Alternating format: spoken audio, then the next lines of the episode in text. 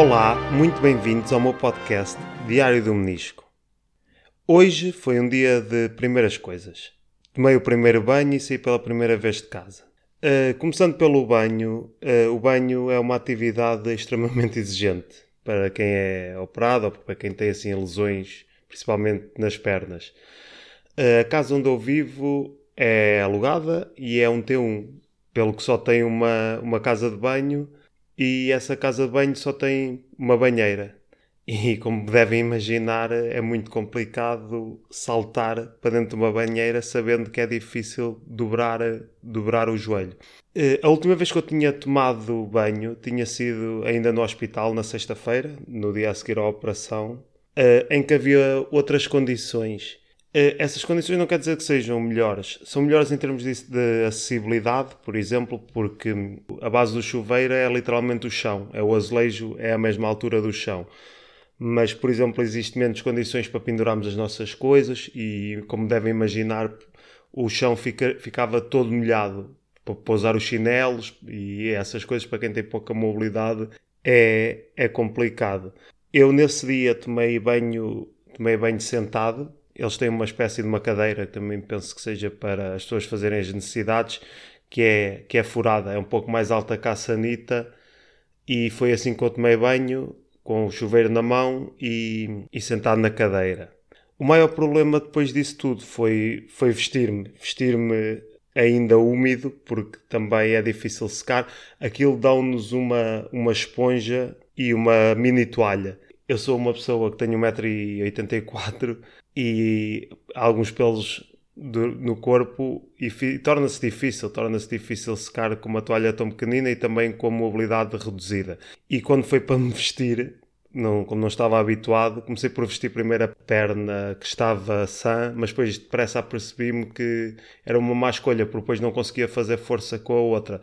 E basicamente devo ter transpirado quase mais a, a tentar me vestir do que do que transpirei no, no dia anterior a que tomei banho.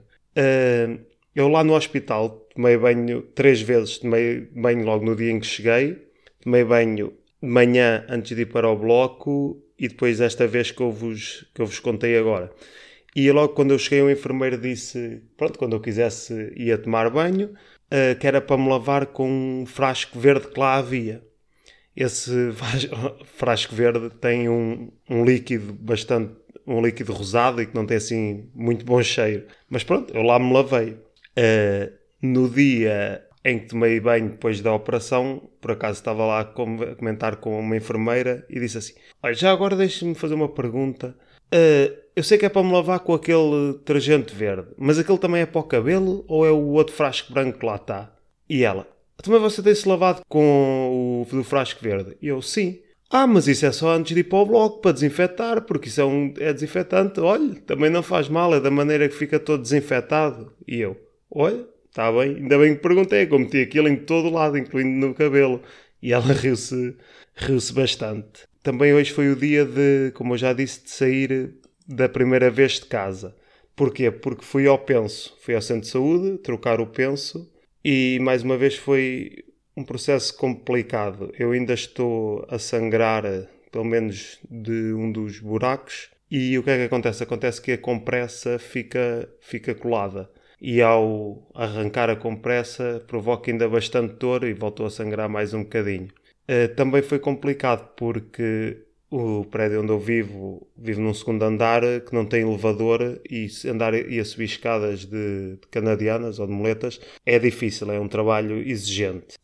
A notícia importante do dia. Então, aqui a, a notícia que eu tenho hoje para dar é, apesar disto tudo estar a acontecer, o futebol continua. Este fim de semana foi a 24ª jornada da Liga Portuguesa, eh, sendo que assim ficam a faltar apenas 10 para o final de, do campeonato. O Sporting empatou no Funchal uma bola contra o Marítimo e o Porto, apesar de estar a jogar desde o minuto 2 com mais um jogador, acabou também por empatar a uma bola com o Gil Vicente em, em casa no Dragão.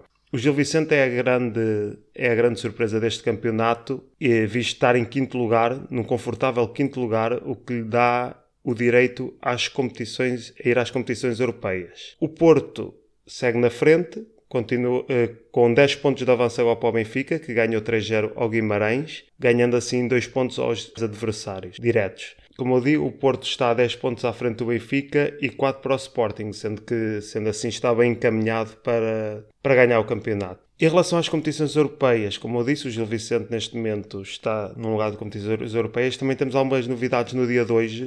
O Spartak Moscovo, que é o único representante russo, fala-se que vai ser eh, expulso da, da Liga Europa e também a FIFA já anunciou que irá expulsar a Rússia excluir a Rússia de todas as competições internacionais, que inclui o, o Mundial. Não se podemos esquecer que o Mundial começa daqui a poucos meses, em novembro, no Qatar, e que a Rússia tem vários, vários aliados nessa zona do Médio Oriente. Não sei se, e esperemos que não, apesar de estarmos a alguma distância, não sei se com o desenvolver da guerra e se houver um escalar da violência, se não estaremos nos tempos próximos com mais um adiamento de uma grande competição, depois dos Jogos Olímpicos de Tóquio, por causa da, da pandemia de Covid-19. Quanto à notícia de amanhã, a notícia de amanhã é uma notícia sobre a Luciana de Abreu Sudré Costa Real Nascida em Massarelos, no Porto, a 25 de maio de 85. Tem agora 36 anos, Luciana Abreu. É uma cantora, atriz, apresentadora e também fez algumas dobragens em filmes. Ela participou nos Ídolos e entrou em nossas casas, sendo a protagonista da telenovela da SIC Floribela. A Luciana tem, tem quatro filhos, sendo que a primeira nasceu há 11 anos, a Leonce Vitória, fruto do seu relacionamento com o jogador de futebol Yannick Jaló, e também com o Yannick teve outra filha, que é a Liane Vitória, que tem agora 9 anos.